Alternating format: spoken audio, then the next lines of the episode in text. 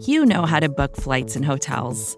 All you're missing is a tool to help you plan that unbelievable travel experience. That's why you need Viator. Book guided tours, excursions, and more in one place. There are over 300,000 travel experiences to choose from, so you can find something for everyone. And Viator offers free cancellation and 24 7 customer support for worry free travel. Download the Viator app now and use code Viator10 for 10% off your first booking in the app. Find travel experiences for you. Do more with Viator.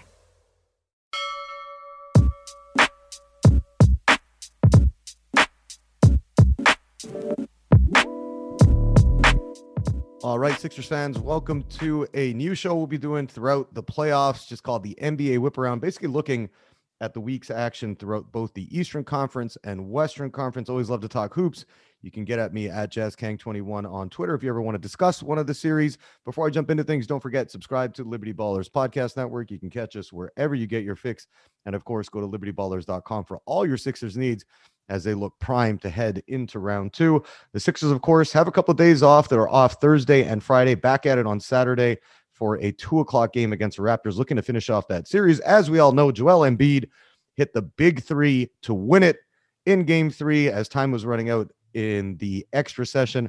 Of course, he let Drake know about it as well, saying, Hey, he's coming for that sweep. And we'd love to see that too. Meaning the Sixers will get some extra time off.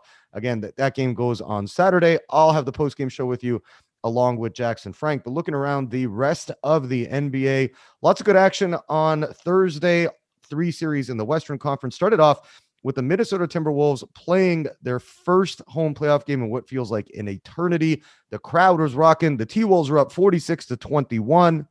And then the wheels came off the bus. The Grizzlies owned the rest of that game, outscoring Minnesota 37 to 12 in the final quarter. Dillon Brooks on fire in this one. Desmond Bane also looked good. He had 26 points six boards and two assists. But really, you saw the soul come out of the Timberwolves in this game as they gave up that lead. Everything was clicking for them throughout the first half. And then, like I said, it was just nothing but downhill that entire final 24 minutes of the game. The T Wolves looking like now that series going to probably end in five. That's my prediction right now. If they had any shot at trying to pull off the upset over Memphis, they had to win this one, and they were in a prime position to do it, playing at home had the crowd behind him. And then, of course, everything just kind of felt the bus. The T Wolves didn't score a point, I believe, for eight and a half minutes until D'Angelo Russell broke that cold streak. So, again, looking at that series from a T Wolves perspective, game four, you pretty much will have to have. Because if you lose that, going back to the grindhouse, you're not coming out of there with a win the way you did in game one. So, I'm looking at that. The Grizzlies seem to have found their rhythm after facing that early deficit and look like they're going to be able to pull that series off in the next maybe two games here that they're gonna they're gonna be able to win that one in five. Also, another team self imploding right in front of our eyes, the Utah Jazz, who seem like everybody's favorite punching bag. Doesn't matter what Donovan Mitchell does. He had 32 points and six dimes, but Jalen Brunson, yet again, no Luka Doncic in the lineup, still dealing with that calf strain. Might be able to suit up for game four. That's the latest reports we've been getting. But Brunson stepping up without him. He ended up having 31 points, five assists. And looking at what they've been able to do against a pretty good Utah team, obviously we saw the Jazz struggle a lot over the last half of the season there, but still not really offering much resistance to a team missing their best player. Like Luka Doncic is a legitimate MVP candidate, maybe a notch below Jokic and Bede and Giannis, but he's right there. And the Mavs are playing without him, and you're seeing these guys step up in his absence. Maxi Kleber again, hot four or five from beyond the arc in this one. He's now made 12 out of his last 17 attempts from deep. So you look at what they've been able to get just in terms of production up and down their lineup. Again, missing a star level guy like Luka, the Jazz are in trouble. And this is going to be it. Danny Ainge is going to start working the phones, looking to blow things up, whether that's a Rudy Gobert trade, whether that's a Donovan Mitchell trade. Quin Snyder likely coaching his final series for Utah if the Jazz end up coming up short in this one. So, again, lots of storylines there with the Jazz. They have some talent. Obviously, look around that lineup. You got Bogdanovic, obviously you got Gobert, Donovan Mitchell, as I've talked about. Also looking at Jordan Clarkson, a guy who was in the running for six man of the year not too long ago, but not been able to put it together for an entire series. And where we kind of get used to the Jazz being the punching bag in the sense that they're not able to pull it off in the postseason. And you're seeing a team there that again has the talent individual talent, but from everything we've heard about the problems between Gobert and Mitchell, looks like that is kind of gone by the wayside now. So whatever hopes Utah had of maybe becoming a championship contender, I think this is the last we'll see of it, and we'll see Danny Ainge blow things up there eventually. One team I do want to hit on though, the Golden State Warriors looked great yet again. They got a win over the supposed MVP in Jokic. I feel like this is going to be similar to what Dirk went through back in 2007 when the We Believe Warriors upset a 67 win Mavs team in the first round. And we were talking about him being the MVP, talking about how great Dirk was, and he flamed out. And that looks like that's going to happen the same thing with with Jokic. That doesn't matter how good he was, he had 37 and 18. And I'm not taking anything away from the Nuggets when you're missing Jamal Murray, missing Michael Porter Jr., two of the three best players. You're looking at that. That's tough to recover from, but the Nuggets still a 48 win squad. But man, the Warriors, Jordan Poole, 27 points in this one. They're bringing Steph Curry off the bench.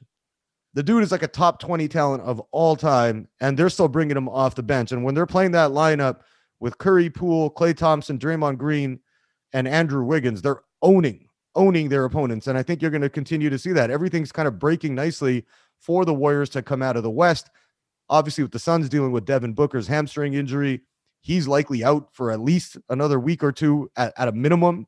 That's usually a two to four week injury, for according to Brian Windhorst, who said it's a grade one hamstring strain. So you're looking at that. The Suns might be in trouble. They've already lost one to the Pelicans at home, and New Orleans are the upstart team with Brandon Ingram.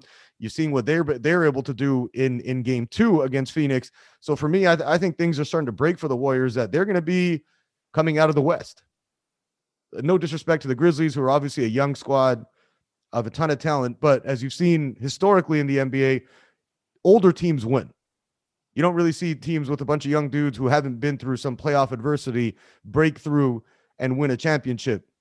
And I think that's what's going to happen with Memphis in round two. And with the Warriors clicking the way they are, if you get a chance to watch the highlights too, Draymond Green made a fantastic defensive play late in the game. The Warriors are up five, less than a minute to go. He's guarding Jokic one on one, which he's been doing straight up a lot of the time he's been guarding him and was able to get a steal, clean steal. No, no way anybody can argue that was a foul. That ended up basically sealing the game for them. And so you're seeing what that squad's doing. I think the Warriors are going to be the team coming out of the West. You know, they haven't been in the postseason the last couple of years, so we haven't got to see obviously Klay Thompson for two years until he returned now a few months ago. So again, th- that team is looking like a juggernaut. But health is always going to be the most important thing. And you know, we look at the you look at the Suns in the West there's a team dealing with some serious injury problems in the East. I'll jump into that in a second. But looking at that, the Suns now are going to have to expend a lot of energy to get past an upstart Pelicans team. Like I said, with Brandon Ingram, CJ McCollum, those guys are are doing a lot of good things. So, man, if if Booker's healthy, I'm I'm taking the Suns to probably win that in five or six. But now that you're dealing with that injury and that uncertainty, could be a longer series. And and again, depending on how long Book is out, we don't know what's going to happen in any of the other series as well in, in terms of injuries. But if if he's not able to play, I wouldn't be surprised to see the Pelicans take it to seven. And if you get there, who knows? Because you can get a 40 point night from Brandon Ingram, a 30 point night from CJ McCollum, and the Suns maybe not have the offensive fire offensive firepower without Booker to be able to make up that difference. So again, there's a ton of good storylines so far in the NBA in both conferences. We've been seeing that. As I mentioned in the West, the Warriors looking like the team to beat so far. But again, we'll see what happens. They're up three to nothing now as well. If you don't know, 143 teams have been down 0-3 in the playoffs. None of them have been able to come back. So I don't, I don't anticipate your MVP and Nikola Jokic being able to lead his squad to a monster comeback against the loaded Warriors team. I want to jump into the Eastern Conference as well. Uh, more games coming up in the East on Friday. I'll do that after a short break. When you need mealtime inspiration, it's worth shopping Kroger, where you'll find over 30,000 mouthwatering choices that excite your inner foodie. And no matter what tasty choice you make, you'll enjoy our everyday low prices, plus extra ways to save, like digital coupons worth over $600 each week. You can also save up to $1 off per gallon at the pump with fuel points. More savings and more inspiring flavors make shopping Kroger worth it every time. Kroger, fresh for everyone. Fuel restrictions apply. All right, we're back. Touching a bit on the Western Conference there in the first half of the pod, looking at what's happening in the East. Now, I mentioned There is a team dealing with some serious injury woes. That's the Milwaukee Bucks. They're going to be missing Khris Middleton, their top, maybe their second, third best player. If you if you want to look at Jrue Holiday, obviously I think we'd all go with Middleton as the consensus. But uh, again, that's a huge blow to that Buck squad, and they're also dealing with an injury to Bobby Portis, who is a valuable depth piece. Both got injured in Game Two, which the Bucks were upset in by Chicago to tie that series up at one. So you're looking at that again, the Bucks with Giannis, I mean, he has the capability of going off for 50 any night. So I'm not going to say that that you know they're dead in the water because they're not, because they have arguably one of the top three players in the NBA, at least for sure, with Giannis. And I'd listen to arguments that he is the best, although I'd still go with Embiid, just given what we've seen from him the entire season. But looking at that at that matchup too, the Bulls were able to do a lot of good things on the offensive end against the Bucks in that second game. And if you're missing Middleton, who's a guy who's going to put up 20 to 25 points for you, somebody's got to make up that difference. So we're going to have to see what Bud does with his squad, what adjustments he makes, and try and see if maybe the Bucks try and slow things down there a little bit to get into more of a grinding type game against Chicago with DeMar DeRozan doing what he's doing. He's averaging just under 28 a game. And the Bulls, they have some firepower, not high end stuff like we've seen, like I said, with Giannis or looking around at the other teams with Steph Curry and you can go down the line, Joel Embiid but they have a ton of good players, right? You got DeRozan, you got Vucevic, you got Zach LaVine, Alex Caruso now back, a big help on the defensive end. So that's going to be an interesting game. That one's coming up Friday at 8:30 Eastern. The teams that are in the same bracket as the Sixers, the Heat, and the Hawks. Atlanta hasn't offered a ton of resistance to Miami, the top seed in the East yet. That's a 2-0 series. Trae Young, though, back at home. And if you look at the betting line for that, it's only one.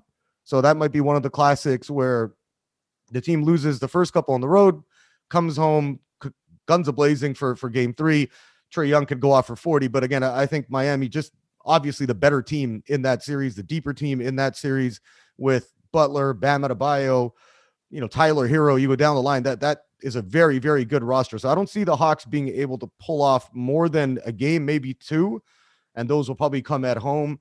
Uh, again, I'm still I would lean towards betting on the Hawks in game three just because I don't like that line. And I feel like odds makers are trying to sucker you in to take in Miami in that one. But overall, again, uh, that's the Sixers are going to play the winner of that series. And so if you're looking at it, things kind of broke well. You know, I talked a little bit in the in the first half of the pod about things breaking well for the Warriors in the West. You look at the East, I think Miami's a great matchup for Philly. I, I, think the Sixers have the two best players in that series overall. If you look at Joel and James Harden, and then you can make a case that sure, you know, you can put Jimmy Butler up there, Bam Adebayo, obviously a very, very, very, very good player. But then you know Tyrese Maxey doing his thing and he's playing well. Tobias Harris, who we clowned on a lot during the season, again, not a guy worth 37 million, but he stepped up his game. So I think the Heat are going to be the preferential matchup out of the big guns in the East. And with the way things broke with the bracket, that's exactly who the Sixers are look like they're going to play in round two. Now, looking around at the rest of the series, big problems in Brooklyn. The Nets down 2 0 to a very good Celtic squad. Kevin Durant hasn't been able to elevate his game. He's been struggling from the field, and that's obviously killing Brooks, Brooklyn's chances. But that game goes on Saturday in game three. Not a lot separating the two teams, they've played a couple of really, really close ones. Although Brooklyn had the lead throughout game two and just couldn't sustain it against against Boston. And and eventually the defense of the Celtics took over. As I mentioned, KD has been struggling, not exactly shooting the rock well, hasn't been able to get off uh, to his spots and and kind of hit things that we usually seeing him hit. You know, pulling up for the jumper, shooting over everybody. He's only made 13 of 41 field goal attempts so far in both those games, 4 of 17 in game two. And if he's shooting like that, the Nets don't have much of a chance to win unless Kyrie goes off for 50, which obviously is easier said than done. So that series is something I'm looking at. If the Celtics obviously take take game three, I, I think Brooklyn's going to come out with its you know biggest effort and and hardest punch it could throw. But the Celtics have the defense to be able to sustain that, and I think that's where the issues are going to come in for Brooklyn. Is that if Durant or Irving is struggling, where the points going to come from? Seth Curry you know, is trying to do his thing, trying to trying to be a little bit better in terms of bringing more offense and more consistency, but we haven't been able to see that on a regular basis so far. So again, the Nets clearly in trouble. We were talking about them as some sort of super team. coming into the season. Obviously, that didn't commence. And you're looking at a at a squad now without James Harden, who is thankfully a sixer. But Ben Simmons could make his return for game four. I don't know how much he's going to be able to help. Clearly not a scorer, but helps on the defensive end. Conditioning wise, you're not getting more than maybe 10 minutes out of him at, at this point of the season. So again, the Brooklyn Nets are in huge trouble. We where everybody was looking at them like, you I don't want to play Brooklyn in round one. And the Celtics are making easy work of them. So to me, I would love to see Boston take care of business in game three simply because that wraps up that series and we kind of know where we're going to be headed with three teams coming out of the East. That Bucks Bulls, that's going to be up in the air. I think these two games in Chicago obviously going to go a long way to decide who wins that series. But if that's 2 2 going back to Milwaukee for game five, then I'd give the Bulls a chance. But if, if Milwaukee can take care of business, we get some superhuman performances from Giannis. I think that's then, yeah, Milwaukee, Boston, Miami, Philly, that's going to be your final four in the East. A lot left to be settled, though. We don't know what's going to happen. We don't know what's going to happen in terms of injuries. Like I said, Trae Young has the ability to go off and score 50 in a couple of games and bring Atlanta back into it. But again, I'd be surprised to see that. I'm going with those four teams that I mentioned in the East, in the West. Obviously, you got the Warriors up three to nothing now.